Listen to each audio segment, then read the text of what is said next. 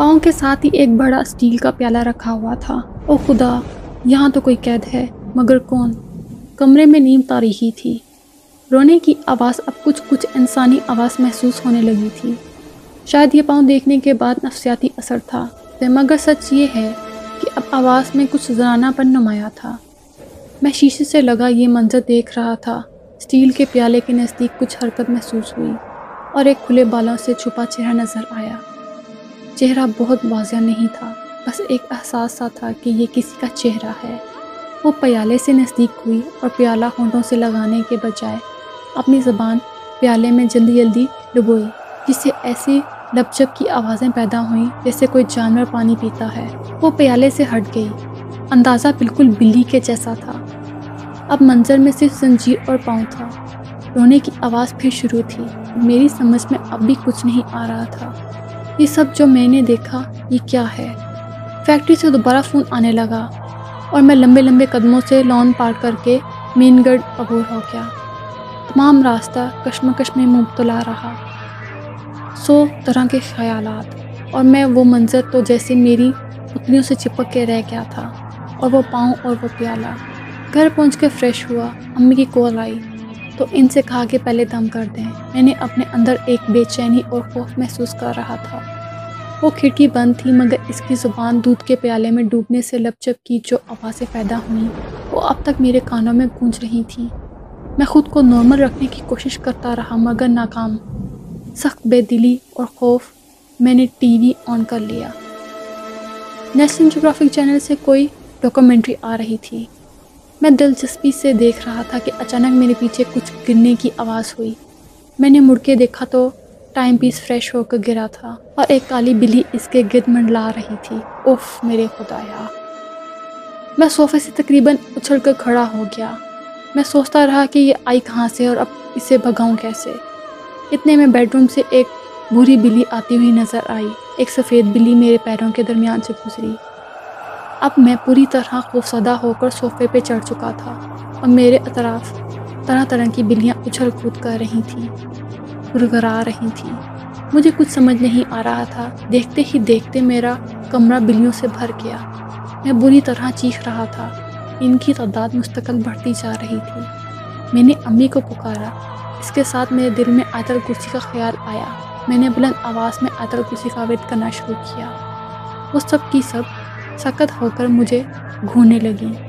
اور ایک کے بعد ایک جست بھر کے مجھ پر حملہ آور ہونے لگیں۔ میں اور زور سے تلاوت کرتا گیا۔ تلاوت میرے کانوں میں گونج رہی تھی اور ایک جھٹکے سے میری آنکھ کھلی۔ میں ابھی بھی آیت الکرسی کا ورد کر رہا تھا۔ میں صوفے پہ بیٹھا تھا۔ میں نے ڈرتے ڈرتے پیچھے مڑ کے دیکھا۔ ٹائم پیس اپنی جگہ رکھا۔ رات کے دو بجا رہا تھا۔ وہ میرے خدا، یہ خواب تھا۔ ٹی وی دیکھتے ہوئے نہ جانے کب میری آنکھ لگ گئی اور شام کے اس منظر کے زیر اثر یہ خواب استغفار بہت خوف تھا۔ میرے دل کی دھڑکنیں بہت تیز ہونے لگیں۔ میں نے موزن۔ میں نے پڑھ کر دم کیا اور آیت الکرسی کا سارا باندھ کر سونے کی کوشش کرنے لگا۔ رات بہت بے چین گزری اور دن کی وہی کہما گہمی مگر طبیعت بہت جلد تھی۔ چھٹی کا وقت جون جون نزدیک آیا۔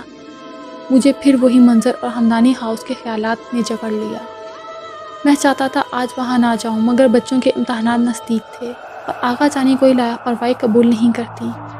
چار نہ چار ہوا۔ میں امدانی ہاؤس کی جانب روانہ ہوا امدانی ہاؤس میں سب کچھ ہوتے ہوئے وہی ورانی چھائی ہوئی تھی۔ روشن کم کموں کے بعد بھی مدھم روشنی اس کمرے میں داخل ہوتی ہوئی ایک ناگوار بو سے دماغ سن ہونے لگا۔ مگر اے سی روم میں اس کی شدت قدرے کم نہ محسوس ہوئی۔ میں تمام فضول باتوں کو ایک طرف کر کے بچوں کو امتحانات کی تیاری کروانے میں مصروف رہا۔ اور کوشش کرتا رہا کہ گھر میں ہونے والی کسی بات یا شخص پر زیادہ توجہ نہ دوں گا۔ یہ لوگ جانیں اور ان کے معاملات، مگر وہ پاؤں دن یوں ہی گزرتے رہے۔ آقا جانی سے دعا اسلام لیتا رہا، مگر اس شام کے واقعے کے بعد وہ مجھ سے اور میں ان سے نظر بچا رہا تھا۔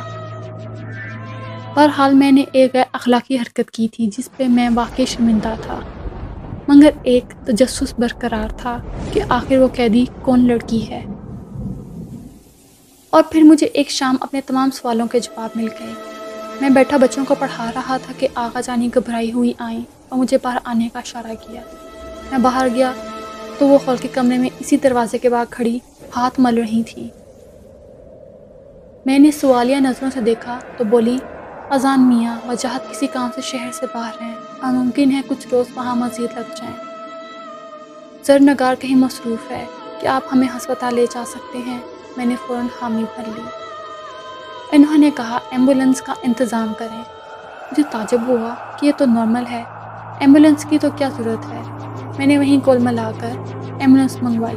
ایمبولنس کے آتے ہی آغا جانی نے کہا حسان میاں، آپ کو تھوڑی ہمت کرنی ہوگی اور وفاداری کی قسم لینی ہوگی کہ آپ پر بھروسہ کرنے کے علاوہ اس وقت کوئی چارہ نہیں۔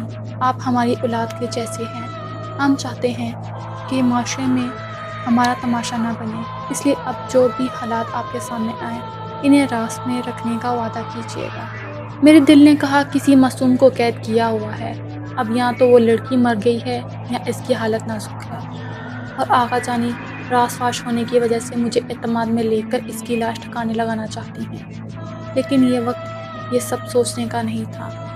میں نے عزلت میں وہاں کی اور راس کو راس رکھنے کی یقین دلایا۔ ان کے پیچھے اس کمرے کی طرف بڑھا۔ اندر وہی نیم تاریخی اور ہوش سے بیگانہ کر دینے والی بدبو تھی۔ میری نگاہوں کے سامنے جو منظر تھا، آج بھی یاد کروں تو جھجری سی آتی ہے۔ سیاہ لباس میں ملبوس بال کالے ایک چوبیس پچیس سالہ کی لڑکی تھی۔ زرد مائل رنگ اور آنکھیں باہر کو ابلی ہوئی میرے چہرے پر وحشت برس رہی تھی۔ اس کی آنکھیں بھوری، چمکدار، بالکل پیلی جیسی۔ مگر اس کے بیٹھنے کا انداز سب سے عجیب تھا۔ دونوں ٹانگیں موڑ کے پیچھے اور دونوں ہاتھ آگے کی طرف زمین پر رکھے۔ وہ اپنی زبان سے لپ لپ کر کے کبھی اپنے ہاتھ چاٹ رہی تھی اور کبھی اپنے پاؤں۔ اس کے پاؤں میں زنجیر تھی، جس کے باعث بہت گہرا زخم ہو گیا تھا اور اس سے موت رس رہا تھا، جس سے وہ مستقل چاٹ رہی تھی۔ اف خدا، یہ کیا چیز ہے؟ مجھے خوف کے ساتھ گھن آنے لگی۔ ایک لمحے کے لیے مرد ہو کر بھی میں لرس گیا اور مجھے یہ قبول کرنے میں کوئی آرا نہیں کہ مجھ پر اس کی دہشت سوار ہو چکی تھی۔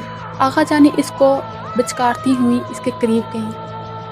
تو بلی کی طرح ان کے پیروں میں لوٹنے لگی اور چاروں ہاتھ پیروں کے بل بلی کی طرح کھڑی ہو گئی۔ اس کی آواز تھیمی گراہڑ میں بدلتی گئی۔ جیسے ہی مجھ پر اس کی نظر پڑی، میں دہلی دلی میں ایتل کرسی کا وٹ کرتا رہا۔ آغا جانی نے اس کی زنجیر کا تالا کھولا اور مجھ سے کہا کہ اذان میاں، یہ زنجیر پکڑیں۔ جو ابھی تک اس کے پیروں میں پڑی ہوئی تھی۔ مجھے اپنی سانسیں رکتی محسوس ہوئیں۔ مجبوراً میں نے وہ زنجیر تھامی۔ مجھے لگا یہ بلی نما لڑکی ابھی مجھ پر جھپٹ پڑے گی۔ مگر آغا جانی مسلسل اس کے سر اور کمر پر ہاتھ پھینک کر اسے پچکارتی رہیں۔ اور ہم اس کے کسی چوپاہے کی طرح چلتے ہوئے کمرے سے باہر لے آئے۔ جہاں ایمبولینس کے ساتھ آئے رازکار موجود تھے۔